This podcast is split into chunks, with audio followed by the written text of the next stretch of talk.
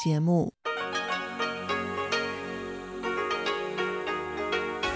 ที่นี่ สถานีวิทยุเรดิโอไต้หวันอินเตอร์เนชันแนล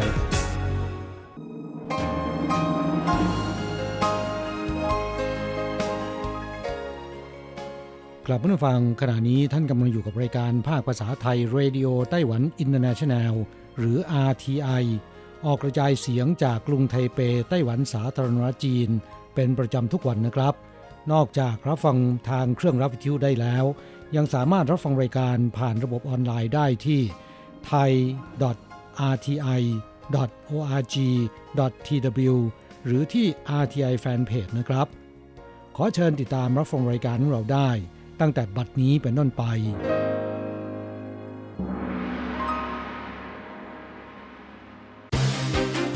ลำดับแรก ขอเชิญติดตามรับฟัง ข่าวประจำวัน สวัสดีค่ะท่านผู้ฟังที่เคารพ ช่วงของข่าวจากรายการเรดิโอไต้หวันอินเตอร์เนชันแนล ประจำวันอังคารที่ 23 กุมภาพันธ์ ปีพุทธศักราช 2564 สำหรับข่าวไต้หวัน มีดิฉันอัญชันทรงพุทธเป็นผู้รายงานค่ะ หัวข้อข่าวมีดังนี้ คณะผู้แทนถาวรสหรัฐประจำองค์การการค้าโลก พบปะกับผู้แทนไต้หวันประจำองค์การการค้าโลก กระทรวงการต่างประเทศเผยว่าความร่วมมือในเชิงลึกของทั้งสองฝ่าย ไม่ได้รับผลกระทบจากการเปลี่ยนถ่ายอำนาจรัฐบาลของสหรัฐหนึ่งในความภาคภูมิใจของไต้หวัน ผู้บังคับยานสำรวจ Perseverance มาจากไต้หวัน เจ็ดเมืองในไต้หวันร่วมลดโลกร้อนนำขยะพลาสติกในท้องทะเลมาผลิตเป็นเสื้อผ้า เดือนมีนาคมปีนี้เปิดบริการล่องเรือสำราญไปเกาะจินเมือนอีกครั้ง คาดเม็ดเงินสะพัดกว่าร้อยล้านเหรียญ สัปดาห์นี้อากาศอบอุ่นตลอดสัปดาห์ ช่วงเช้าค่ำกับกลางวัน อุณหภูมิต่างกันถึง 15 องศาเซลเซียส ระวังไม่สบายได้ง่าย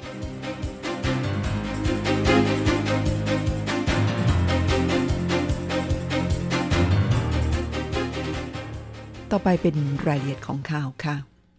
อันดับแรกไปดูข่าวที่คณะผู้แทนถาวรสหรัฐประจำองค์การการค้าโลก พบปะกับผู้แทนไต้หวัน ประจำองค์การการค้าโลก กระทรวงการต่างประเทศไต้หวันเผยว่า ความร่วมมือในเชิงลึกของทั้งสองฝ่าย ไม่ได้รับผลกระทบจากการเปลี่ยนถ่ายอำนาจรัฐบาลของสหรัฐ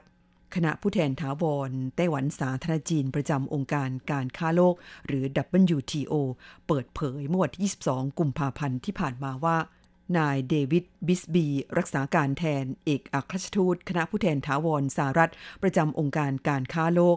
ตอบรับคำเชิญและเข้าพบหารือกับนายหลัวชังฟา ผู้แทนไต้หวันประจำ WTO เมื่อวันที่ 11 กุมภาพันธ์ที่ผ่านมา โดยทั้งสองฝ่ายได้พูดคุยหารือในเรื่องของการดำเนินงานต่างๆ ของ WTO เช่น การปฏิรูป WTO ผู้อำนวยการใหญ่ WTO คนใหม่ ความคาดหวังของรัฐบาลใหม่สหรัฐของประธานาธิบดีโจไบเดน รวมทั้งมีการแลกเปลี่ยนความคิดเห็นในประเด็นของกระบวนการระงับข้อพิพาทที่เกี่ยวข้องกับไต้หวัน เช่นการไกลเกลี่ยและอนุญาโตตุลาการนับเป็นครั้งแรกที่เอกอัครชทูตคณะผู้แทนถาวรสหรัฐประจำ WTO พบปะเจรจากับคณะผู้แทนไต้หวันประจำ WTO นางโอเจียงอานโฆษกกระทรวงการต่างประเทศไต้หวันสาธารณจีนแถลงในวันที่ 23 กุมภาพันธ์ศกนี้ว่า การพบปะกันของตัวแทนจากไต้หวันและสหรัฐในครั้งนี้ แสดงเห็นว่าความร่วมมือกันในเชิงลึก ระหว่างไต้หวันกับสหรัฐนั้น ไม่ได้รับผลกระทบจากการเปลี่ยนถ่ายอำนาจรัฐบาลของสหรัฐแต่อย่างใดปัจจุบันพัฒนาการของความสัมพันธ์ระหว่างทั้งสองฝ่ายยังคงเป็นไปในทิศทางที่ดี และมีเสถียรภาพ โฆษกกระทรวงการต่างประเทศไต้หวันอย่างกล่าวว่า เรามองเห็นพัฒนาการที่เกี่ยวข้องแล้วว่า เป็นการเริ่มต้นที่ดี เรายินดีที่ได้เห็นความสัมพันธ์ และการติดต่อแลกเปลี่ยนระหว่างกันของไต้หวันกับสหรัฐในเชิงลึก และร่วมกันส่งเสริมระบบการค้าแบบพหุภาคีซึ่งเป็นการสะท้อนให้เห็นถึงความสัมพันธ์ที่แนบแน่น และมิตรไมตรีระหว่างกัน ตลอดจนคำมั่นสัญญาที่หนักแน่น และมิตรภาพที่แข็งแกร่งด้วย ต่อไปเรามาดูความภาคภูมิใจของไต้หวัน ผู้บังคับยานสำรวจ Perseverance มาจากไต้หวันคุณผู้ฟังคะยานสำรวจ Perseverance ของสหรัฐได้ลงจอดบนดาวอังคาร ซึ่งเป็นการส่งหุ่นยนต์ไปยังดาวอังคารเป็นครั้งแรก และไต้หวันถือว่ามีส่วนร่วมในความสำเร็จครั้งนี้ด้วย โดยผู้บังคับยานสำรวจคือดรเหยียนเจิ้งและดรหลิวเติ้งข่ายซึ่งเป็นผู้ออกแบบยานอวกาศ เป็นชาวไต้หวันที่เกิดและเติบโตในไต้หวัน ต่อมาเดินทางไปศึกษาต่อที่สหรัฐอเมริกา นับเป็นอีกหนึ่งความภาคภูมิใจของไต้หวันค่ะเมื่อสุดสัปดาห์ที่แล้วข่าวใหญ่ของโลกก็คือ ข่าวที่ยานสำรวจ Perseverance ขององค์การนาซาสหรัฐ ลงจอดบนดาวอังคารได้สำเร็จ และเริ่มภารกิจในการค้นหาร่องรอยของสิ่งมีชีวิต โดยยาน Perseverance ได้นำหุ่นยนต์ขนาดเล็กติดไปด้วย และนับเป็นการส่งหุ่นยนต์ไปยังดาวอังคารครั้งแรกของมนุษย์ ซึ่งทีมงานด้านวิทยาศาสตร์ของยาน Perseverance นั้น ก็มีชาวไต้หวันรวมอยู่ด้วย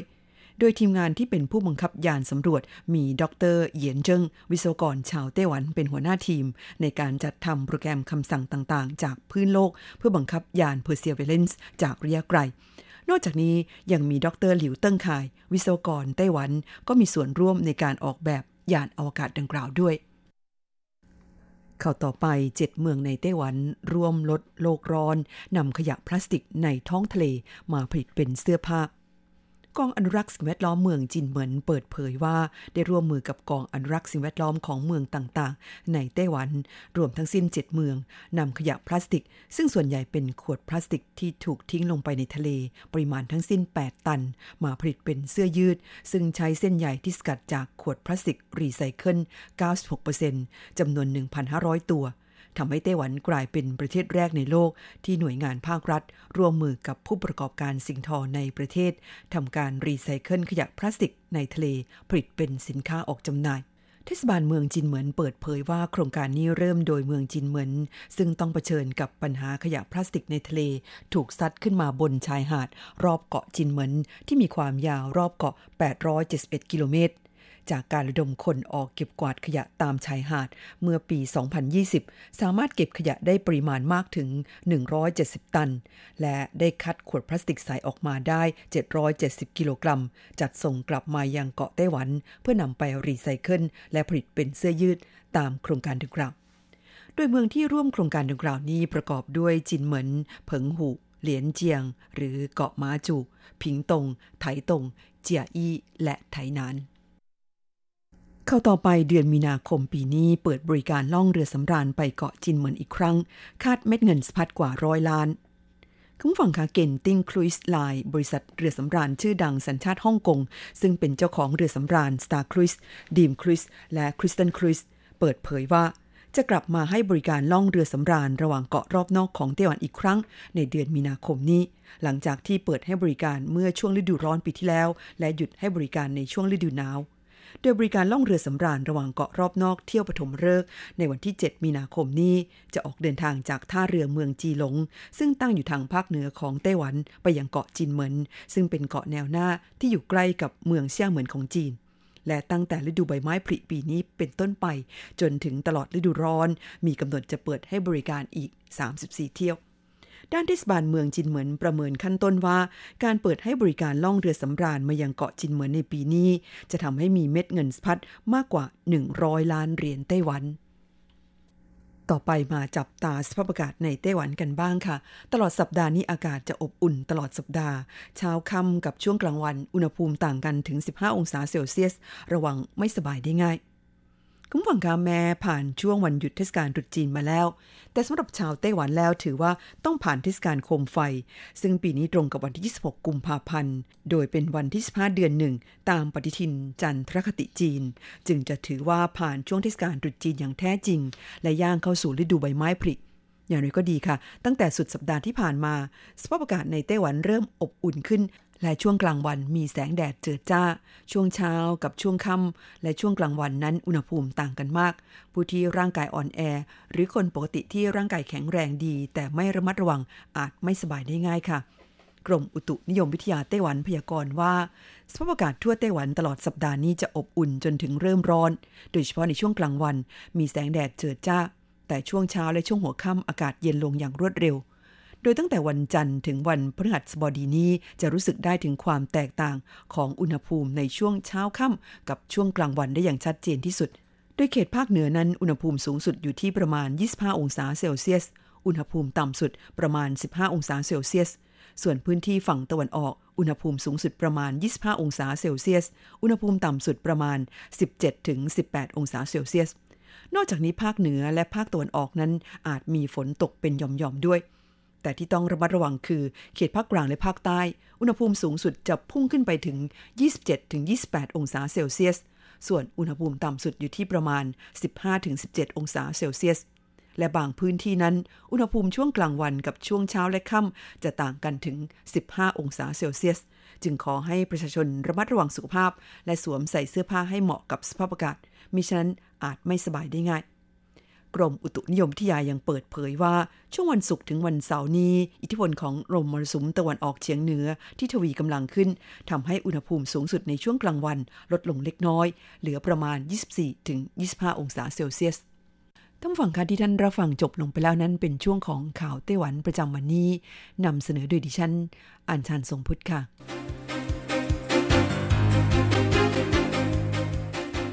ต่อไปขอเชิญฟังข่าวต่างประเทศและข่าวจากเมืองไทยค่ะ สวัสดีครับคุณฟังที่รักและเคารพทุกท่านครับสำหรับในช่วงของข่าวต่างประเทศ และข่าวจากเมืองไทยในวันนี้นะครับ ก็มีผมกฤษณัยสายประพาสเป็นผู้รายงานครับ เราก็มาเริ่มต้นกันที่ข่าวต่างประเทศกันก่อนนะครับ โดยในวันนี้นะครับรัฐสภาของแคนาดานั้นได้ลงมติท่วมท้น ประกาศให้การปฏิบัติของจีนต่อชาวมุสลิมอุยกูร์ในเขตปกครองตนเองซินเจียง เป็นการฆ่าล้างเผ่าพันธุ์นะครับซึ่งรายงานข่าวก็ระบุว่าในวันที่ 22 กุมภาพันธ์นั้น รัฐสภาแคนาดาลงมติอย่างเป็นเอกฉันท์266 ต่อ 0 เสียง จากจำนวนสมาชิกในสภา 338 ที่นั่งประกาศว่า การกระทำของจีนต่อชาวมุสลิมอุยกูร์ในเขตปกครองตนเองซินเจียง เป็นการฆ่าล้างเผ่าพันธุ์ทำให้แคนาดานั้นกลายเป็นประเทศที่ 2 ต่อจากสหรัฐที่รับรองว่าจีนฆ่าล้างเผ่าพันธุ์ชาวอุยกูร์ครับการลงมติในคราวนี้เป็นยติที่ไม่มีผลผูกพันนะครับ ซึ่งได้รับการสนับสนุนอย่างท่วมท้น จากบรรดาสมาชิกรัฐสภาของทุกพรรคการเมือง รวมไปถึงพรรครัฐบาลเสรีนิยม ขณะที่นายกรัฐมนตรีจัสตินทรูโดและสมาชิกสภารวม 72 คนงดออกเสียง ซึ่งก่อนหน้านี้นายกรัฐมนตรีทรูโดบอกว่า เขายังไม่อยากประกาศให้เป็นการฆ่าล้างเผ่าพันธุ์ เพราะเป็นการกล่าวหาหนักที่ต้องการสอบสวนให้ได้ข้อมูลเพิ่มเติมก่อนการตัดสินใจครับมีเพียงนายมาร์กกานูรัฐมนตรีกิจการต่างประเทศ เป็นสมาชิกคณะรัฐมนตรีเพียงผู้เดียวที่ไปลงมติสนับสนุน ซึ่งเขาบอกว่าการประกาศท่าทีที่ชัดเจนในคราวนี้เป็นการส่งสัญญาณไปยังทุกประเทศทั่วโลกว่าแคนาดาเป็นประเทศที่ยืนหยัดในสิทธิมนุษยชน และเคารพในศักดิ์ศรีแห่งมนุษยชน แม้ว่าต้องแลกมาด้วยความสูญเสียโอกาสทางด้านเศรษฐกิจก็ตามครับ ครับช่วยเราไปติดตามข่าวๆจากเมืองไทยกันบ้างครับ นายอนุทินชาญวีรกูลนะครับรองนายกรัฐมนตรีและรัฐมนตรีสาธารณสุขของไทย ได้โพสต์ Facebook ส่วนตัวระบุถึงความคืบหน้า ในเรื่องการนำเข้าวัคซีนจากจีน โดยเปิดเผยภาพเอกสารว่า วัคซีนยี่ห้อซีโนแวคได้ผ่านการประเมินจากองค์การอาหารและยาแล้วสำหรับวัคซีนซีโนแวคจะเดินทางถึงประเทศไทยในวันพรุ่งนี้ครับ คือวันที่ 24 กุมภาพันธ์นะครับ เป็นการได้รับล็อตแรกจากจำนวนทั้งสิ้น 2 ล้านโดส โดยพรุ่งนี้นั้นจะได้รับประมาณ 200,000 โดสครับ ซึ่งก็จะส่งมาครบในเดือนเมษายนปีเดียวกัน หลังวัคซีนมาถึงนะครับก็จะมีการพิจารณาเรื่องคุณภาพและความปลอดภัย ใช้ระยะเวลาประมาณ 5 วันนะครับก่อนจะกระจายให้บริการประชาชนตามแผนการที่ได้วางเอาไว้ครับ อีกข่าวหนึ่งเราไปดูเกี่ยวกับทางด้านนายวิษณุทัพเที่ยง อธิบดีกรมอุตสาหกรรมพื้นฐานการเมืองแร่หรือกพรครับเปิดเผยถึงการอภิปรายไม่ไว้วางใจรัฐบาลที่ระบุว่า รัฐบาลนั้นจะแพ้คดีอนุญาโตตุลาการ ในการฟ้องร้องของบริษัทคิงเกตคอนโซลิเดเต็ด Kingate Consolidated Limited จำกัดนะครับ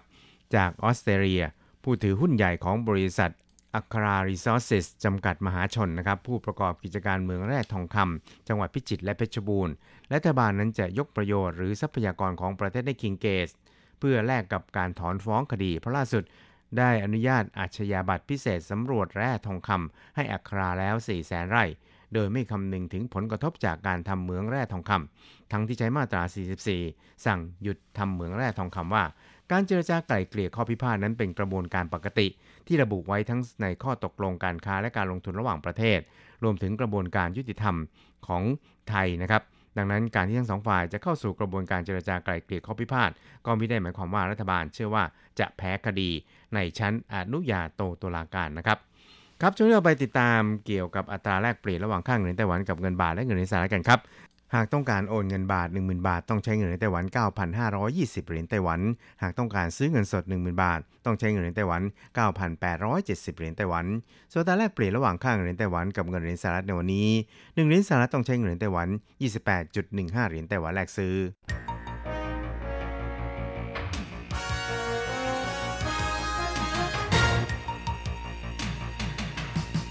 วิทยาการที่ก้าวหน้า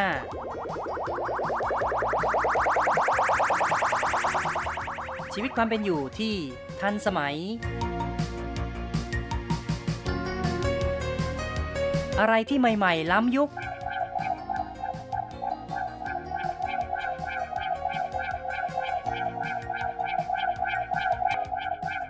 ขอเชิญติดตามในไต้หวันไฮเทค ดำเนินรายการโดย แสงชัย กิตติภูมิวง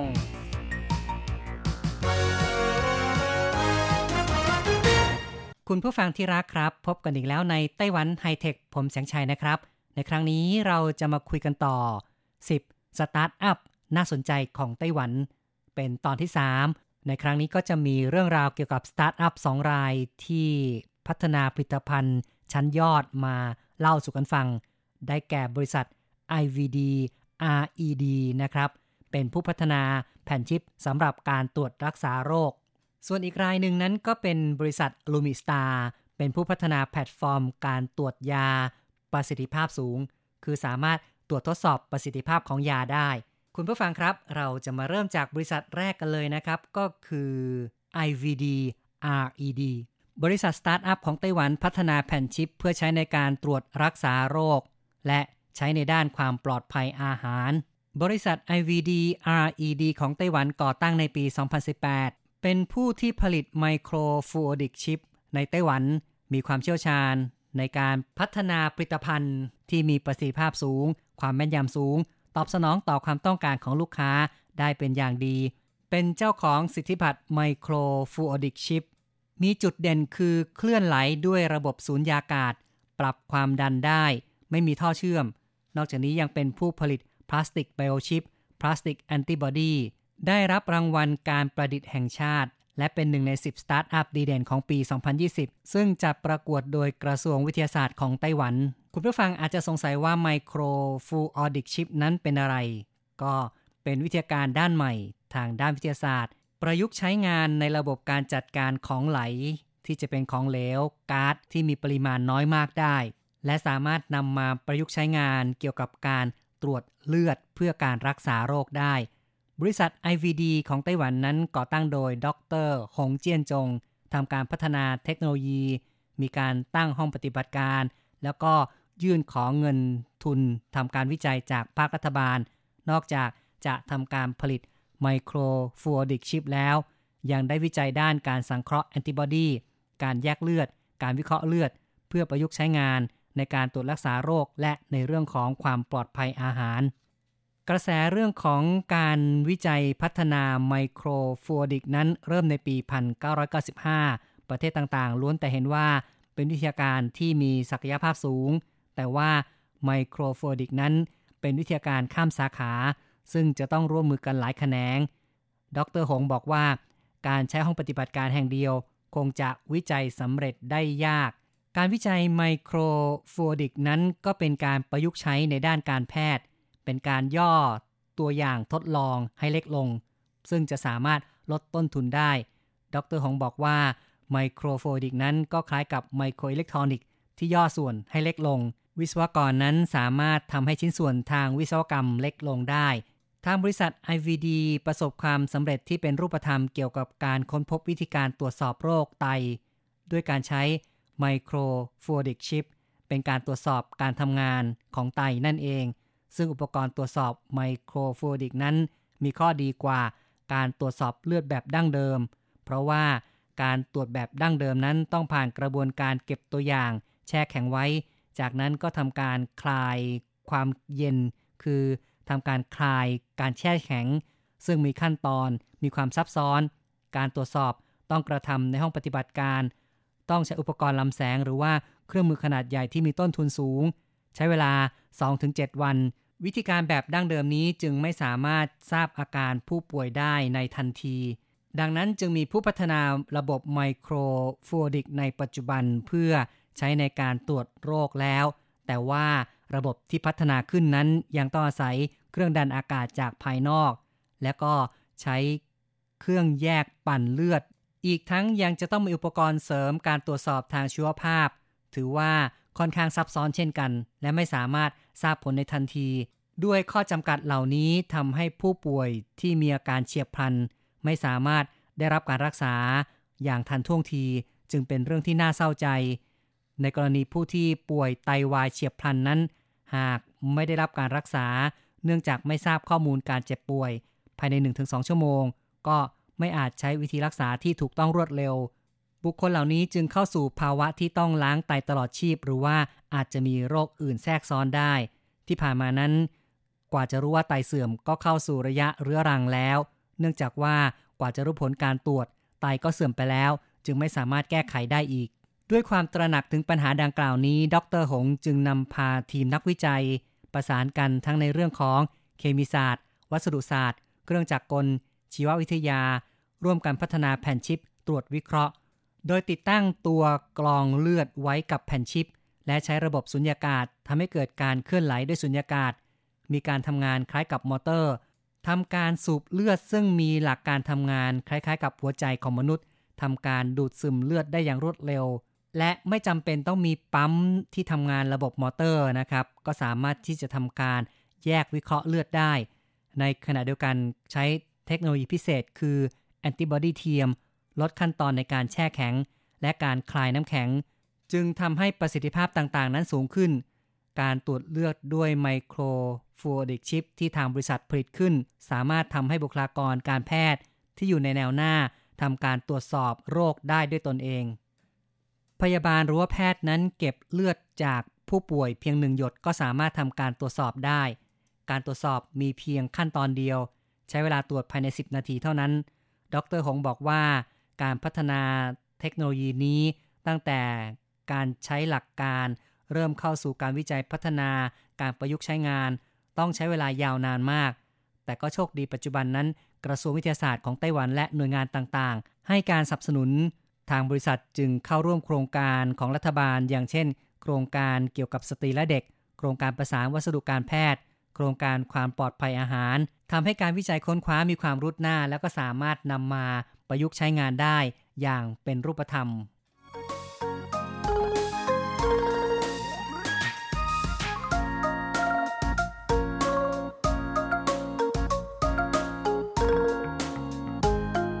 ผู้ฟังครับ ต่อไปเราก็จะมารู้จักกับบริษัทสตาร์ทอัพที่น่าสนใจของไต้หวันอีกรายหนึ่ง ซึ่งก็คือลูมิสตาเป็นผู้พัฒนาเซลล์เรืองแสง เพื่อการวิจัยยา เซลล์ในร่างกายของเรานั้นก็เปรียบเสมือนกับโลกอีกใบหนึ่งนะครับ เป็นโลกขนาดเล็กจิ๋วมาก มองด้วยตาเปล่าไม่เห็น การเปลี่ยนแปลงของเซลล์ การสื่อสารระบบประสาทนั้นมีความรวดเร็ว เปลี่ยนแปลงถี่มาก ที่ผ่านมานั้นการทดสอบยาในเซลล์ ไม่สามารถเห็นผลของยาได้โดยตรง จะต้องใช้อุปกรณ์ราคาสูง อย่างเช่น อุปกรณ์ขั้วไฟฟ้า ซึ่งมีข้อจำกัด ดังนั้นลูมิสตาของไต้หวันจึงได้วิจัยพัฒนาเทคโนโลยีใหม่เพื่อศึกษาเซลล์ในร่างกายของมนุษย์ พวกเขาได้ใส่โปรตีนเรืองแสงไว้ในเซลล์ทำให้สามารถติดตามกิจกรรม การเคลื่อนไหวของเซลล์ได้อย่างรวดเร็ว และแม่นยำโปรตีนเรืองแสงนั้น เปรียบเสมือนกับเป็นตาวิเศษขนาดเล็กที่สามารถ ติดตามการตอบสนองของยา ได้อย่างทันการแบบฉับพลัน ลูมิสตาได้พัฒนาแพลตฟอร์มการตรวจสอบยาประสิทธิภาพสูง แสดงผลด้วยภาพถ่ายชีวภาพด้วยลำแสง กล่าวได้ว่าเป็นผลิตภัณฑ์สำคัญทางด้านเทคโนโลยีชีวภาพ ซึ่งทางบริษัทลูมิสตาได้พัฒนาขึ้น แพลตฟอร์มนี้ใช้เทคโนโลยีสำคัญ 2 ประการ อย่างแรกก็คือ เครื่องตรวจจับด้วยลำแสง เป็นการสกัดโปรตีนเรืองแสงสีเขียว จากแมงกระพุน ใช้วิธีการทางวิศวกรรมยีน ปรับปรุงแล้วก็เพิ่มปริมาณทำให้โปรตีนเรืองแสง สามารถตอบสนองต่ออนุภาคของยาได้ ตอบสนองการสื่อสารทางระบบประสาท เพื่อติดตามจังหวะการเต้นของหัวใจได้ด้วย หน่วยงานด้านการแพทย์โรงงานผลิตยาองค์กรวิจัย สามารถใช้ตัวช่วยจับความเคลื่อนไหวเซลล์ ซึ่งเป็นการใส่โปรตีนเรืองแสงเข้าไปในเซลล์ จะทำให้ติดตามสภาพการเปลี่ยนแปลงหรือความเคลื่อนไหว แสดงออกในลักษณะของความมืดและความสว่าง ตัวเรืองแสงนั้นเปลี่ยนสภาพได้ตามความเข้มข้นของอีออน แสดงออกในรูปแบบของความมืดความสว่าง อาศัยวิธีการอย่างนี้ ติดตามการเคลื่อนไหวของเซลล์นายจงมินเหวินซึ่งเป็น CEO ของบริษัทบอกว่าเหมือนกับการใส่ดวงตาเข้าไปในร่างกาย ติดตามความเคลื่อนไหวของเซลล์ ติดตามการตอบสนองต่างๆ ได้แบบฉับพลัน บริษัทลูมิสตายังมีการพัฒนาสเต็มเซลล์ที่เปลี่ยนแปลงได้อิสระด้วยการชักนำให้เปลี่ยนแปลงไปสู่สภาพต่างๆ โดยไม่ต้องเก็บสเต็มเซลล์จากเลือดสายรก เทคโนโลยีที่พัฒนาขึ้นนี้เคยได้รับรางวัลโนเบลสาขาเคมีในปี 2012 ซึ่งเป็นวิธีการแตกต่างจากการเก็บสเต็มเซลล์จากไขสันหลังหรือว่าจากเลือดสายรก แต่ว่าเป็นการเก็บสเต็มเซลล์จากผิวหนังหรือว่าเลือดของมนุษย์ จากนั้นใช้วิธีการชักนำด้วยวิธีการพิเศษทำให้เซลล์ธรรมดาเปลี่ยนแปลงรูปร่าง ซึ่งทำให้มีคุณสมบัติการเปลี่ยนแปลงที่แตกต่างกันไป เช่น ชักนำให้เปลี่ยนเป็นเซลล์ของหัวใจ เป็นระบบประสาท เป็นกล้ามเนื้อเป็นต้น เพื่อจะได้นำมาใช้ในการทดสอบยา อย่างเช่น ในกรณีผู้ป่วยหัวใจเต้นไม่ปกติ แพทย์อาจจะต้องทำการทดสอบยาใหม่ ต่อเซลล์หัวใจผู้ป่วย เพื่อจะได้รู้ว่าการใช้ยา ได้ผลหรือไม่ ซึ่งจะต้องเริ่มจากการเก็บเซลล์ผิวหนังของผู้ป่วย ผ่านกระบวนการชักนำสเต็มเซลล์ ให้เซลล์เป็นสภาพเหมือนกับเซลล์กล้ามเนื้อหัวใจ แล้วก็นำเซลล์ดังกล่าวนั้น มาใช้ในการทดสอบยาได้ ทั้งนี้ทั้งนั้นเซลล์ที่ปกติ การเต้นของเซลล์จะมีจังหวะแน่นอน แต่กรณีผู้ป่วยโรคหัวใจ เซลล์ดังกล่าวจะเต้นไม่ปกติ เมื่อใส่โปรตีนเรืองแสงเข้าไปก็สามารถตรวจจับได้ว่า การเต้นทีหรือเร็วแค่ไหน จึงเห็นการติดตามภาวะความเจ็บป่วยได้อย่างชัดเจน ในขณะเดียวกันก็สามารถทดสอบว่ายาที่ให้นั้นส่งผลต่อการเต้นหัวใจเป็นอย่างไร เซลล์ดังกล่าวตอบสนองต่อยาอย่างไรบ้าง การพัฒนาเทคโนโลยีทางด้านลำแสงและสเต็มเซลล์เป็นไปเพื่อการวิจัยยาใหม่ ที่ผ่านมานั้นการตรวจสอบยาหรือว่า การพัฒนาการแพทย์แบบแม่นยำ อาศัยการทดสอบจากยีน ซึ่งมีการตรวจยีนของผู้ป่วย มีการใช้ Big Data ซึ่งเป็นการเก็บข้อมูลในอดีตเพื่อทำการวิจัยว่ายีนชนิดไหนเหมาะสมกับยาแบบไหน ซึ่งแตกต่างกับวิธีการของบริษัทลูมิสตาซึ่งใช้วิธีการทดสอบยาในเซลล์ผู้ป่วยโดยตรง จึงมีความแม่นยำกว่า ในความเป็นจริงนั้น การตรวจดูความเปลี่ยนแปลงในเซลล์ที่ผ่านมาก็มีการใช้ระบบไฟฟ้า ซึ่งวิธีการดังกล่าวมีต้นทุนที่สูงมาก จะต้องใช้แผ่นขั้วไฟฟ้า ราคาหลายร้อยเหรียญสหรัฐ ซึ่งก็ใช้ได้ครั้งเดียว เพื่อจะได้ป้องกันโรคติดต่อ คือใช้ซ้ำไม่ได้ ถ้าใช้ซ้ำก็อาจจะเกิดโรคติดต่อได้ และการทดลองแต่ละครั้งก็ไม่ได้ใช้ แผ่นขั้วไฟฟ้าเพียงแค่แผ่นเดียว อาจจะต้องใช้นับ 10 แผ่นทีเดียว ซึ่งก็เป็นเงินสูงถึงหลายพันดอลลาร์จึงเป็นภาระต้นทุนที่สูงมาก เพราะฉะนั้น การค้นคว้าในเรื่องของโปรตีนเรืองแสงของบริษัทลูมิสตาก็สามารถที่จะลดต้นทุนในการวิจัยพัฒนายาได้อย่างมาก คุณผู้ฟังครับ โดยสรุปก็ต้องบอกว่าบริษัทลูมิสตาของไต้หวันนั้น เป็นผู้ที่วิจัยพัฒนาในเรื่องของสเต็มเซลล์สามารถประดิษฐ์สเต็มเซลล์ขึ้นมา โดยไม่ต้องเก็บจากเลือดสายรก หรือว่าเก็บจากไขสันหลัง แต่เก็บจากผิวหนังหรือว่า จากเม็ดเลือดก็ได้ แล้วก็นำมาผ่านกระบวนการชักนำให้เซลล์นี้กลับไปสู่สภาพสเต็มเซลล์แบบดั้งเดิม หรือว่าสามารถเปลี่ยนแปลงไปเป็นเซลล์อวัยวะต่างๆ โดยเฉพาะอย่างยิ่งก็คือเซลล์หัวใจ แล้วก็สามารถที่จะนำเอาเซลล์ที่เปลี่ยนแปลงนี้นี่นะครับ มาใส่โปรตีนเรืองแสงเข้าไปทำให้ติดตามการทำงานการเปลี่ยนแปลงของเซลล์ได้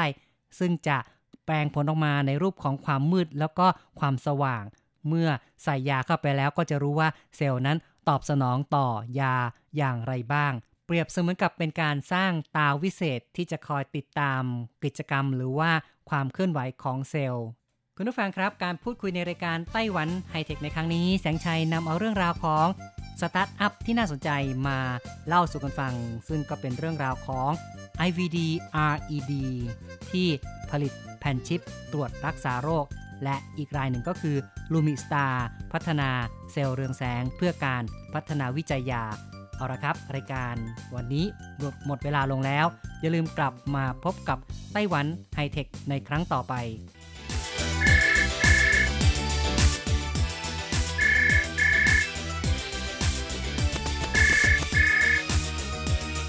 ที่นี่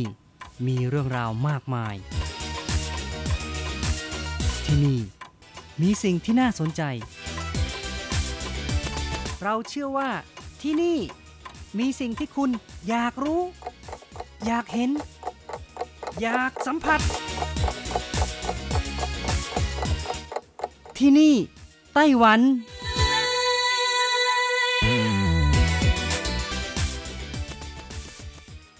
สวัสดีค่ะ คุณผู้ฟังพบกันอีกแล้วค่ะ ในช่วงเวลาที่นี่ไต้หวันกับรจรัสยนสุวรรณพร้อมกับเนื้อหาสาระที่ดีๆ ที่เกี่ยวข้องกับในไต้หวันนำมาเล่าสู่กันฟังสำหรับในวันนี้ก็มีเรื่องของการเลี้ยงหอยนางรม กับการช่วยกันอนุรักษ์สิ่งแวดล้อมทางทะเลในไต้หวันนำมาเล่าสู่กันฟังค่ะ อาจจะเป็นเรื่องเครียดไปนิดนึงนะคะ แต่ก็อยากให้ทุกคนตระหนักถึงความสำคัญในเรื่องของการอนุรักษ์สิ่งแวดล้อมทางทะเลด้วยค่ะรจรัตก็ได้อ่านบทความตอนหนึ่งอยากจะนำมาถ่ายทอดให้ฟัง ซึ่งเป็นบทกวีที่ชื่อว่า คุณอยากจะเป็นนางเงือกไหมเป็นผลงานของหยีกวางจงค่ะ กวีเอกชาวไต้หวันที่มีชื่อเสียงโด่งดัง ได้พรรณนาไว้ว่า คุณรู้ไหมภูเขาที่สูงไม่สู้กับทะเลที่ลึก คุณรู้ไหม พื้นแผ่นดินไม่ได้กว้างใหญ่กว่าทะเลที่เวิงว้าง คุณรู้ไหม ความใจกว้างต้องใช้ความอดทนมากเพียงใด คุณรู้ไหม การให้อภัยต้องฝึกฝนจิตใจอย่างไร คุณรู้ไหม สมบัติของเทพแห่งท้องทะเลเก็บซ่อนไว้ณที่ใด ค่ะ ก็เป็นคำถามเยอะแยะเลยนะคะ ทั้งนี้ทั้งนั้นไต้หวันก็ถูกล้อมรอบด้วยทะเล มีพื้นที่ไม่ถึง 3 ในหมื่นส่วนของโลก แต่ว่าอุดมไปด้วยพันปลาทะเลมาก 1 ใน 10 ของโลกค่ะ อย่างไรก็ตามท้องทะเลก็ได้ส่งสัญญาณเตือนว่า ทรัพยากรทางทะเลกำลังจะเหือดหายมาลายสิ้น แหล่งที่อยู่อาศัยของสัตว์น้ำในทะเลอยู่ในสภาพที่ย่ำแย่ มีเพียงร่วมกันอนุรักษ์ทรัพยากรทางทะเลอย่างจริงจังเท่านั้นจึงจะสามารถใช้ชีวิตอยู่ร่วมกับธรรมชาติได้อย่างปรองดองและสันติสุขค่ะแหมก็รำพึงลำพันมาซะเยอะเลยนะคะ ขอเริ่มเรื่องการเลี้ยงหอยนางรมในไต้หวัน ที่ปัจจุบันรัฐบาลก็ได้ให้ความสำคัญต่อการอนุรักษ์ทางทะเลด้วยค่ะ หอยนางรมก็เป็นอาหารทะเลที่มีผู้คนบริโภคมากนะคะ สามารถนำมาประกอบอาหารได้หลากหลาย รสชาติอร่อย สามารถรับประทานทั้งแบบสดๆ และแบบปรุงสุก โดยเอาไปอบ เอาไปนึ่ง เอาไปผัด เอาไปทอดก็ได้ อย่างตามตลาดนัดกลางคืนก็มีเมนูหอยทอดหรือว่าอส่วน และหอยนางรมใส่หมี่ซั่วนะคะ ที่คนไต้หวันชื่นชอบค่ะ เนื่องจากหอยนางรมนะคะเป็นอาหารทะเลที่มีไขมันและแคลอรี่ต่ำนะคะ แต่อุดมไปด้วยสารโภชนาการต่างๆ คนจึงเชื่อว่าการรับประทานหอยนางรมอาจจะช่วยส่งเสริมสุขภาพด้านต่างๆ รักษาหรือว่าป้องกันโรคภัยบางชนิดได้ และยังเชื่อว่าการบริโภคหอยนางรมดิบอาจช่วยเสริมสมรรถภาพทางเพศได้ด้วยนะคะ คนญี่ปุ่นถือว่าหอยนางรมนั้นเป็นอาหารราชา ส่วนคนยุโรปถือว่าเป็นผลิตภัณฑ์นมวัวจากทะเล นอกจากนี้แล้ว หอยนางรมก็เป็นแหล่งอาหารสำคัญของวิตามินและแร่ธาตุต่างๆ อย่างเช่น สังกะสีทองแดงวิตามิน B12 วิตามินดี โปรตีนและโอเมก้า 3 เป็นต้นค่ะ หอยนางรมภาษาจีนเรียกว่า หมูลี่ หรือเรียกว่าเคอ หรือว่าเหาก็ได้นะคะ เป็นอาหารทะเลที่คนไต้หวันนิยมบริโภคอย่างแพร่หลาย มีการพัฒนาการเพาะเลี้ยงหอยนางรม ตั้งแต่ยุคญี่ปุ่นปกครองไต้หวัน นอกจากนี้ยังเป็นอาหารทะเลที่สร้างรายได้อย่างดีสำหรับคนที่เพาะเลี้ยงนะคะ มักจะเลี้ยงบริเวณชายฝั่งด้านตะวันตก แถบเมืองซินจู ไถจง ไถหนันเกาสง หรือแม้แต่ทางภาคเหนือแถบแม่น้ำตั้นสุยก็มีการเลี้ยง แต่ว่าวิธีการเลี้ยงนั้นอาจจะแตกต่างกันไปบ้าง อย่างเช่น บริเวณชายฝั่งทะเลของซินจูไถจงก็มักจะใช้ไม้ไผ่ขนาดใหญ่ที่ยาวประมาณ 3 ฟุต ผ่าหลายๆ ชิ้น แล้วก็ปักลงไปในน้ำห่างกันประมาณ 1 ฟุต 5 นิ้วค่ะ เพื่อเป็นที่เกาะของลูกหอย ส่วนเขตชายฝั่งทะเลเมืองจาอี้มักใช้ไม้ไผ่ที่ยาวประมาณ 2 ฟุต แล้วก็ผ่าบริเวณหัวไม้ไผ่ จากนั้นก็เอาเปลือกหอยนางรมเปล่าขนาดใหญ่นะคะ หนีบไว้ในไม้ไผ่ค่ะ เพื่อให้ลูกหอยเกาะอาศัยและเจริญเติบโต หรืออาจจะเจาะรูบนเปลือกหอย แล้วก็ผูกติดกับไม้ไผ่อีกทีนะคะ จากนั้นปักในบริเวณที่มีน้ำขึ้น และยังมีบางท้องที่ของเมืองเจาอี้ ใช้วิธีโยนเปลือกหอยนางรมเปล่าลงไปในน้ำเลยค่ะ เพื่อให้ลูกหอยนางรมนะคะ เกาะเจริญเติบโต แต่วิธีการนี้ทำกันน้อยมากค่ะ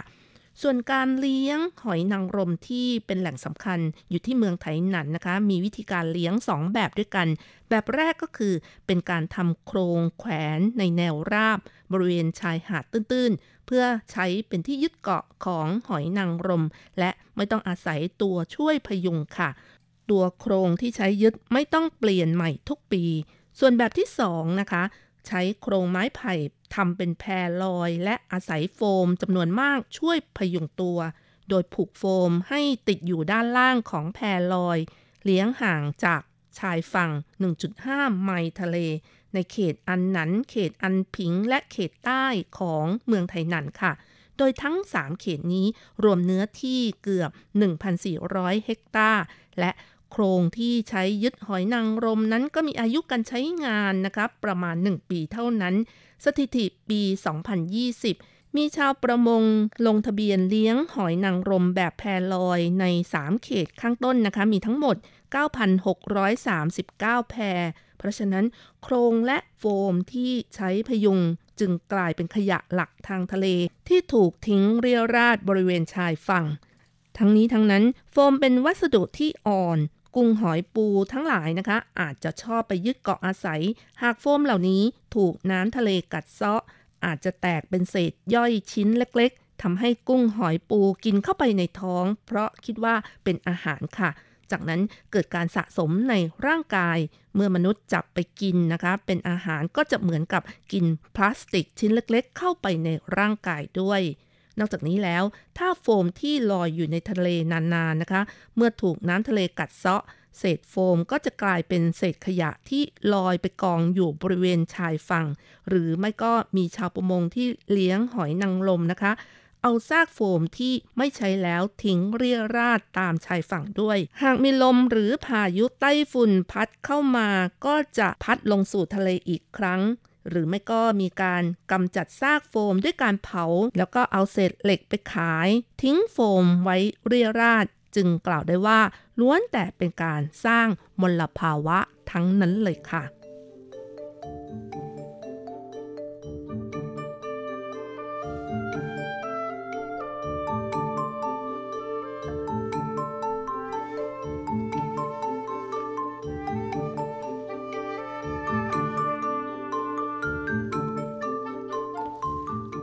ค่ะจะอย่างไรก็ตามค่ะ ตั้งแต่ปีที่แล้วนะคะ รัฐบาลเริ่มมีมาตรการที่เข้มงวด ห้ามเผาทำลายขยะที่มาจากการเลี้ยงหอยนางรมและเพื่อแก้ปัญหาต่างๆ ข้างต้นให้เบาบางลง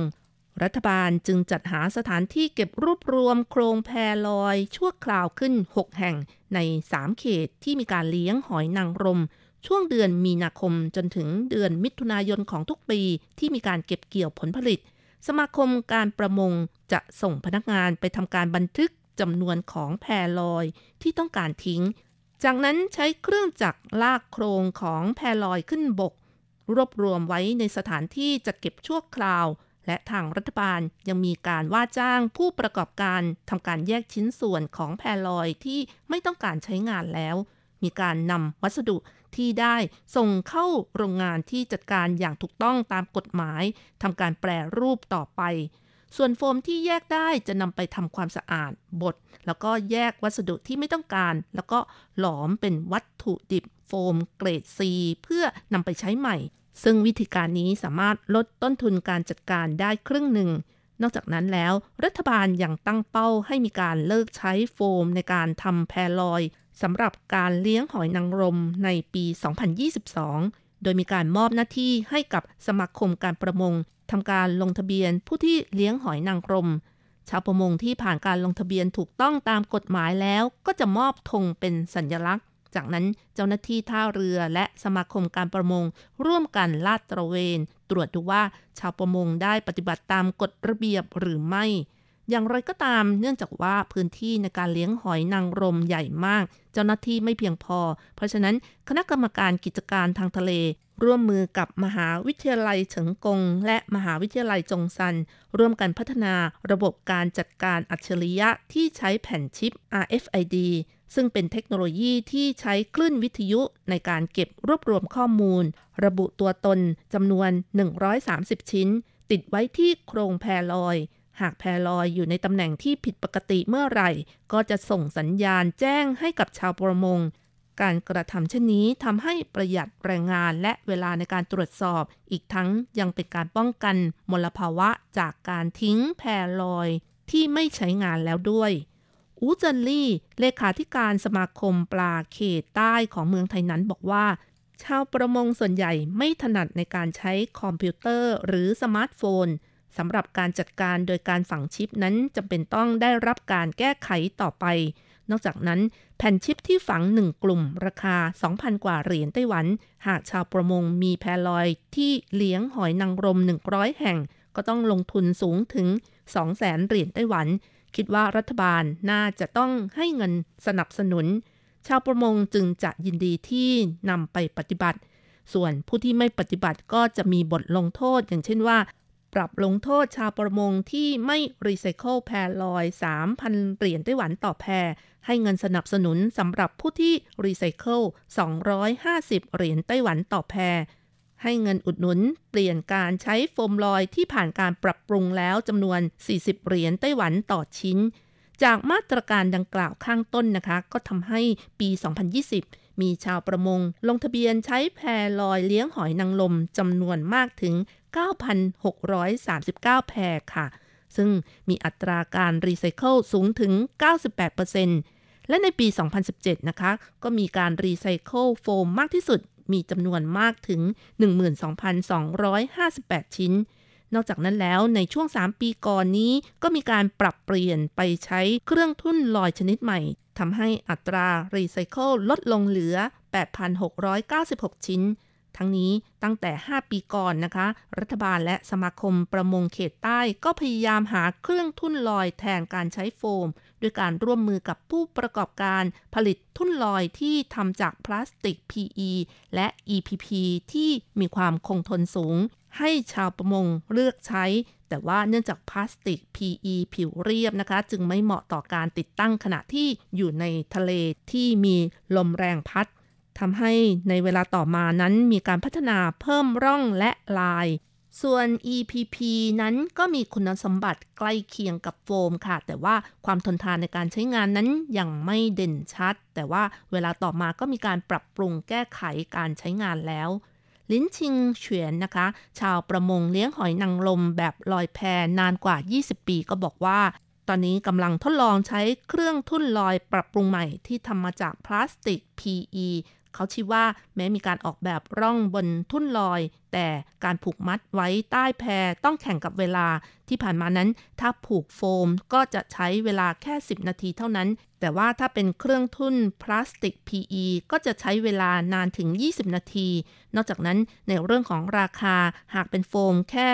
150 เหรียญไต้หวันต่อชิ้น แต่ถ้าเป็นเครื่องทุ่นพลาสติก PE ราคา 600ถึง800 เหรียญไต้หวันต่อชิ้น ซึ่งถือว่าเพิ่มภาระให้กับผู้เลี้ยงหอยนางรมมากเลยค่ะนายหลินยังบอกด้วยว่าชาวประมงส่วนใหญ่คิดว่า แม้ทุ่นลอยพลาสติก PE ไม่สะดวกในการใช้งาน ใช้งานไม่ดี แต่ถ้าไม่ต้องจ่ายเงินนะคะ รัฐให้การอุดหนุนก็ยอมที่จะนำไปใช้งานต่อไปค่ะ ยังไงก็ขอเอาใจช่วยนะคะ ให้ลดมลภาวะทางทะเลให้มากที่สุดค่ะ เอาละค่ะ คุณผู้ฟังเวลาของรายการหมดลงอีกแล้ว ก็อย่าลืมกลับมาพบกันใหม่ในครั้งต่อไปสำหรับวันนี้ ขอให้คุณผู้ฟังทุกท่าน โชคดีมีความสุขสวัสดีค่ะ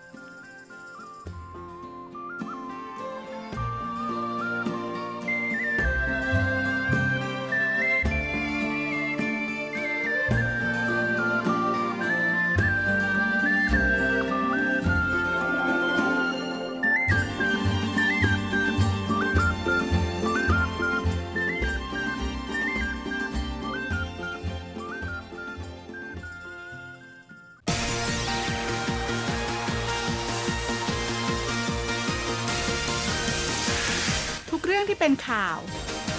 ทุกเรื่องที่เป็นกระแสในสังคมไต้หวัน เราจะจับมาเล่าให้คุณฟังทุกสัปดาห์ที่ RTI ผ่านมุมมองของคนรุ่นใหม่ กับรายการมิติใหม่ไต้หวัน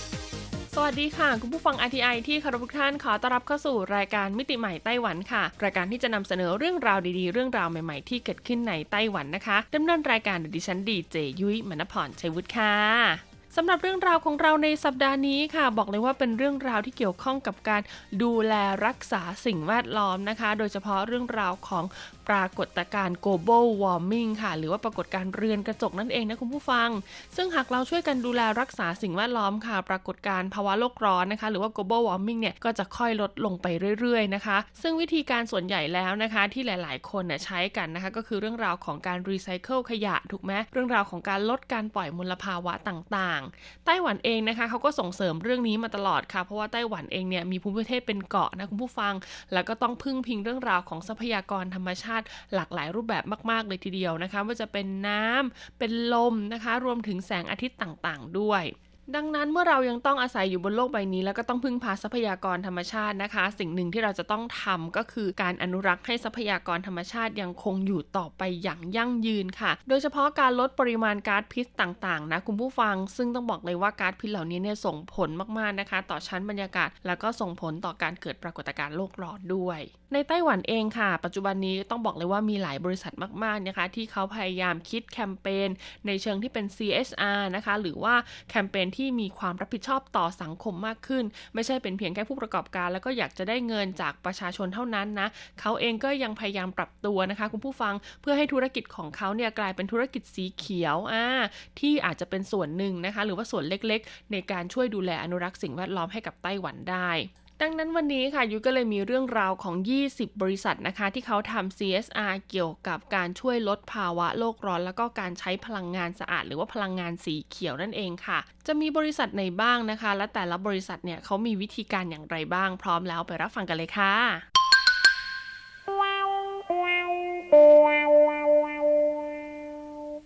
มาเริ่มกันที่อันดับ 20 เลยดีกว่านะคะ กับบริษัทที่มีชื่อว่า ยี่หลงยื้อฉันชี่เชอค่ะ ซึ่งแน่นอนนะคะว่าจะต้องเป็นบริษัทที่ผลิตรถยนต์นะคะ ชื่อภาษาอังกฤษเขาก็คือ v l o n Motor นั่นเองคุณผู้ฟังสำหรับบริษัทรถยนต์แห่งนี้ค่ะ ผลิตรถยนต์ยี่ห้ออะไรรู้ไหมคุณผู้ฟังนิสสันค่ะ ซึ่งก็เป็นอีกหนึ่งแบรนด์ดังจากญี่ปุ่นเลยทีเดียวนะคะ แล้วก็เป็นยี่ห้อรถที่ได้รับความนิยมมากๆ ในไต้หวันค่ะเขาก็มีเรื่องราวของการทำ CSR นะคะที่เกี่ยวข้องกับเศรษฐกิจหมุนเวียน รวมถึงมีการใช้พลังงานสะอาดด้วย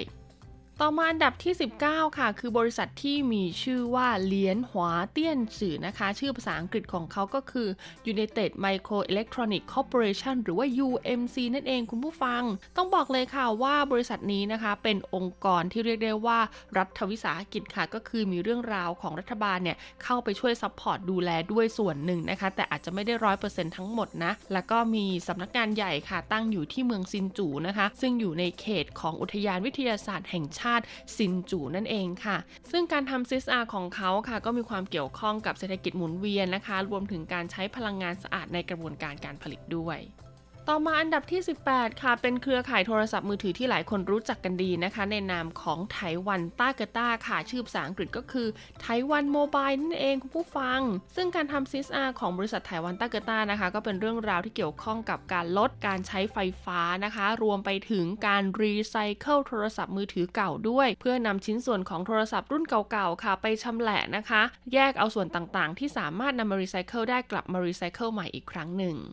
ต่อมาอันดับที่ 17 ค่ะ คือบริษัทที่มีชื่อว่าหยงฟงจินนะคะ คุณผู้ฟังชื่อภาษาอังกฤษของเขาก็คือบริษัท SinoTrade นั่นเองนะ คุณผู้ฟังนะ บริษัทนี้ค่ะเกี่ยวข้องกับการทำธุรกรรมการเงินรวมถึงตลาดหุ้นต่างๆนะคะ ซึ่งการทำซีซาของเขาเนี่ยถึงแม้ว่าเขาจะเป็นบริษัทที่เกี่ยวข้องกับการเงินนะเขาก็สามารถทำซีซาในเรื่องของการดูแลอนุรักษ์สิ่งแวดล้อมได้นะคะด้วยการประหยัดพลังงาน และก็มีการนำนะคะ เอาพลังงานสะอาดเนี่ยมาใช้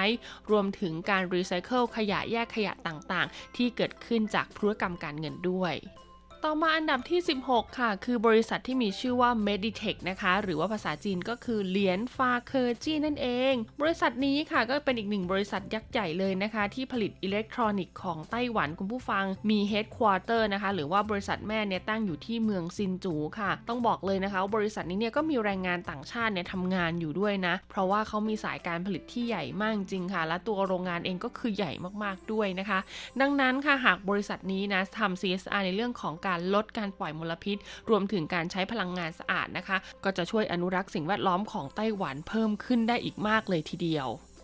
ต่อมาอันดับที่ 15 ค่ะ คือบริษัทที่มีชื่อว่าต้งหยวนเตี้ยนจีนะคะ ชื่อภาษาอังกฤษของเขาก็คือบริษัท Teco Electronic and Machinery นั่นเอง ต้องบอกเลยละค่ะว่าบริษัท Teco นี้นะคะ นอกเหนือจากจะผลิตนะคะ เครื่องใช้ไฟฟ้านะที่เราสามารถพบเห็นกันได้ในไต้หวันแล้วนะคะ เขาก็ยังมีการผลิตแล้วก็จำหน่ายเกี่ยวกับพวกเครื่องจักรกลต่างๆ ออกไปในตลาดต่างประเทศอีกด้วยนะคุณผู้ฟัง ซึ่งแน่นอนค่ะว่า Teco เนี่ยนะเขาก็จะจับมือกับรัฐบาลอยู่หลายต่อหลายครั้งนะคะในการทำแคมเปญที่เกี่ยวข้องกับ CSR ในเรื่องของการดูแลเกี่ยวกับเศรษฐกิจหมุนเวียนนะคะ ในการนำเอาสินค้าที่เป็นเหมือนขยะนะคะ ที่เกี่ยวข้องกับอิเล็กทรอนิกส์เนี่ยกลับมารีไซเคิลใหม่นะรวมไปถึงเรื่องราวของการใช้พลังงานสะอาด หรือว่าการคิดค้นนะคะ วิธีการนำเอาพลังงานสะอาดเนี่ยมาใช้ในสายการผลิตนะคะ ซึ่งเมื่อเราใช้พลังงานสะอาดแล้วนะคะ มลพิษที่ปล่อยออกไปนะคะ หลังจากผ่านกระบวนการการผลิตเรียบร้อยแล้วนะคะ ก็จะต้องบอกเลยว่าไม่ได้มีค่าในเรื่องของสารเค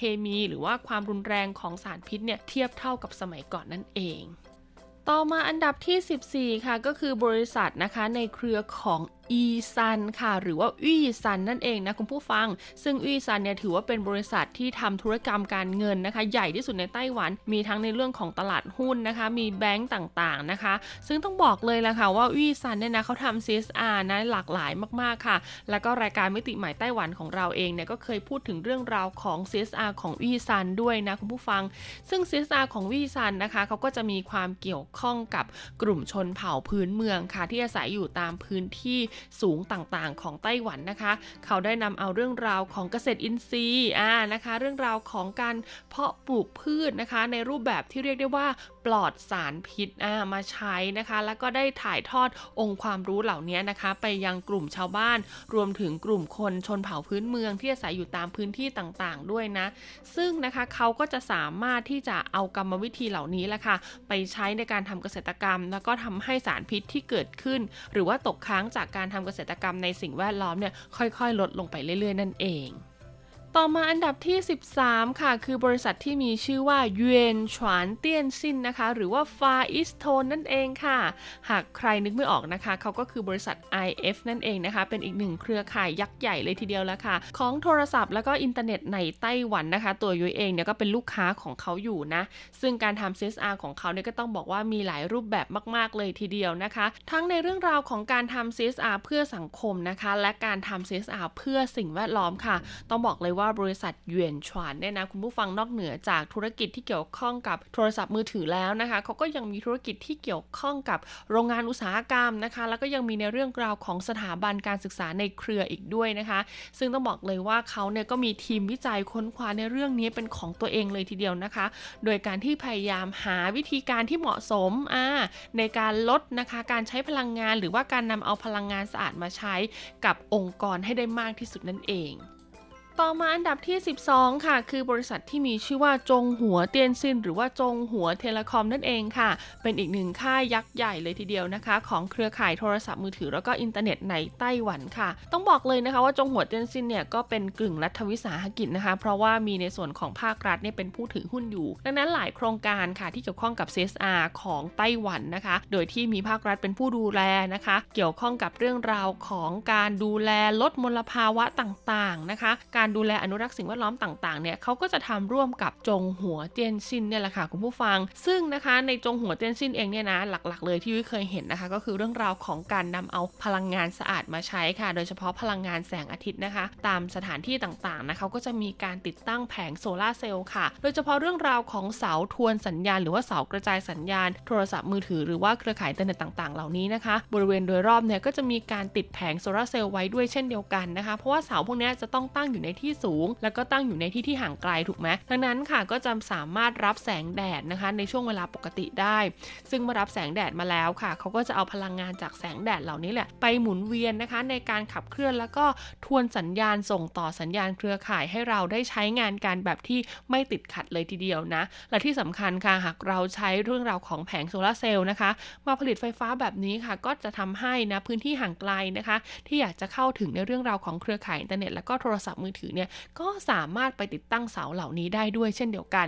ดังนั้นจึงไม่แปลกใจเลยนะคุณผู้ฟังว่าทำไมนะคะ จงหัวเตี้ยนซินเนี่ยถึงเป็นเครือข่ายที่เรียกได้ว่าดีที่สุดในไต้หวันนะคะ ไม่ว่าคุณจะเดินทางออกไปตามพื้นที่ใดๆก็ตามนะ บอกเลยว่าถ้าคุณใช้จงหัวเตี้ยนซินหรือว่าจงหัวเทเลคอมเนี่ยคลื่นไม่มีสะดุดอย่างแน่นอน และอันดับที่ 11 ค่ะก็คือบริษัทที่มีชื่อว่าทงอีเชาซังนะคะ หรือว่า Uni President นั่นเอง หรือถ้าจะพูดง่ายๆก็คือเรื่องราวของ7 e เ e ่ e อนะคะ ต้องบอกเลยว่า7 e เ e ่ e อของไต้หวันเนี่ยก็อยู่ในเครือเดียวกับบริษัถงอี ซึ่ง Uni President นะคะ นอกเหนือจากจะมี7 e เ e ่แล้วนะคะ ก็ยังมีธุรกิจที่เป็นห้างสรรพสินค้านะคุณผู้ฟังโรงแรมนะคะ รวมไปถึงร้าน drugstore ต่างๆนะคะ แล้วก็ Starbucks อ่านะคะซิงปาร์เคอร์ของไต้หวันเนี่ยก็เป็นหนึ่งในเครือเดียวกับบริษัทถงอีด้วยเช่นเดียวกันนะคะ ดังนั้นด้วยความที่เขามีธุรกิจหลากหลายแบบนี้ค่ะ CSR ของบริษัทถงอีเนี่ยก็เลยมีหลากหลายรูปแบบมาก ๆนะคะ ไม่ว่าจะเป็นเรื่องราวของ CSR เพื่อสังคม และก็ที่สำคัญก็คือเรื่องราวของ CSR เพื่อการอนุรักษ์สิ่งแวดล้อมค่ะทงอีเนี่ยเขาก็จะเน้นเรื่องราวของการนำเอาพลังงานสะอาดมาใช้นะคะ ในกระบวนการการผลิตอาหารนะคุณผู้ฟัง รวมไปถึงค่ะการรีไซเคิลขยะต่างๆนะคะเพื่อนำกลับมาใช้ทำเป็นพวกบรรจุภัณฑ์หรือว่า packaging ต่างๆนะคะสำหรับเอาไว้บรรจุอาหารที่อยู่ในสายการผลิตของเขาอีกด้วยนะ ซึ่งขวดน้ำของบริษัทถงอีนะคะหรือว่า Uni President เองเนี่ยก็ผ่านการขันกรองนะคะ ผ่านการวิจัยมาเรียบร้อยแล้ว ถึงการใช้ปริมาณพลาสติกที่น้อยที่สุด แล้วก็ยังมีการนำเอาพลาสติกที่รีไซเคิลแล้วนะคะ กลับมาใช้ทำเป็นขวดน้ำของบริษัท Uni President อีกด้วยนะ และหากคุณนะคะไปซื้อเครื่องดื่มแบบชงชงอ่าแบบเขย่าเขย่าที่ร้านสะดวกซื้ออย่าง7 e เ e ่ e อนะคะ ซึ่งเป็นหนึ่งในเครือของถงอี แล้วคุณพกแก้วไปเองนะ ต้องบอกเลยว่าคุณจะได้รับส่วนลดนะคะ แล้วก็ยังมีการสะสมพอยต์อ่าในเรื่องราวของการที่คุณเป็นหนึ่งในการช่วย CSR ดูแลอนุรักษ์สิ่งแวดล้อมกับเขาด้วยนะคะ แล้วก็พอยต์เหล่านี้ก็สามารถนำไปแลกเป็นของที่ระลึกนะคะ หรือว่านำไปร่วมสนุกลุ้นโชค ในกิจกรรมต่างๆ ของบริษัทถงอีชาวซัง หรือว่า Uni President ได้อีกด้วยล่ะค่ะ you เป็นไงกันบ้างล่ะคะกับอันดับที่ 11 ถึง 20 นะคะ ต้องบอกเลยว่าธุรกิจที่หลากหลายนะคะไม่ว่าจะเป็นเรื่องราวของอุตสาหกรรมอิเล็กทรอนิกส์เรื่องราวของธุรกรรมการเงินนะคะ หรือแม้กระทั่งร้านสะดวกซื้อห้างสรรพสินค้าต่างๆ เครือข่ายโทรศัพท์ต่างๆเนี่ยต่างก็หันมาระดมสมองระดมกำลังกันค่ะ ช่วยกันลดภาวะโรคร้อนนะคะ แล้วก็นำเอาพลังงานสะอาดมาใช้พยายามสร้างระบบเศรษฐกิจหมุนเวียนแบบครบวงจรนะคะ เพื่อลดปริมาณขยะที่จะเกิดขึ้นในไต้หวันนั่นเอง ในสัปดาห์หน้าค่ะ ต้องบอกเลยว่าอันดับที่ 1 ถึงอันดับที่ 10เนี่ยโอ้โห แต่ละบริษัทนี่ก็ยิ่งใหญ่ไม่แพ้กันเลยทีเดียวนะคะ แล้วก็แนวความคิดเรื่องราวของการทำ CSR ของเขาเนี่ยก็น่าสนใจมากๆค่ะ อันดับที่1ถึง10นะคะจะมีบริษัทใดบ้างมาติดตามฟังกันในสัปดาห์หน้า ส่วนใครฟังไม่ทันนะคะ หรือว่าอยากฟังรายการมิติใหม่ไต้หวันในตอนอื่น ๆ ก็สามารถเข้าไปฟังย้อนหลังกันได้เลยค่ะ บนเว็บไซต์ th.rti.org.tw นะคะหรือว่าจะดาวน์โหลดแอปพลิเคชัน RTI ไทยนะคะ มาเก็บไว้บนมือถือก็ได้นะ คุณก็สามารถเปิดฟังรายการได้ตลอด 24 ชั่วโมงเลยทีเดียว แล้วก็อย่าลืมกดไลค์ กดแชร์ กดติดตาม Facebook RTI Fanpage และ YouTube RTI ไทยด้วยนะคะสำหรับวันนี้หมดเวลาของรายการมิติใหม่ไต้หวันแล้วพบกันใหม่สัปดาห์หน้า สวัสดีค่ะเรื่องใดรอกนาเพราะฉันยังคงอยู่ใกล้ชิดเธอ คืนนี้ดาวลางเลือนเสียงนกละเมอ เสียงเรไรบรรเลงเรียกควันตัวฉันนั้นจะคอยดูแล ป้องกัน รินยุงไรเข้ามาใกล้เธอ หลับตาสิที่รัก ในวงแขนของฉัน จะไม่มีผู้ใด ทำร้ายเธอได้หลับตาสิที่รัก ขอเธอนอนหลับฝัน เพื่อพรุ่งนี้ได้พบวันใหม่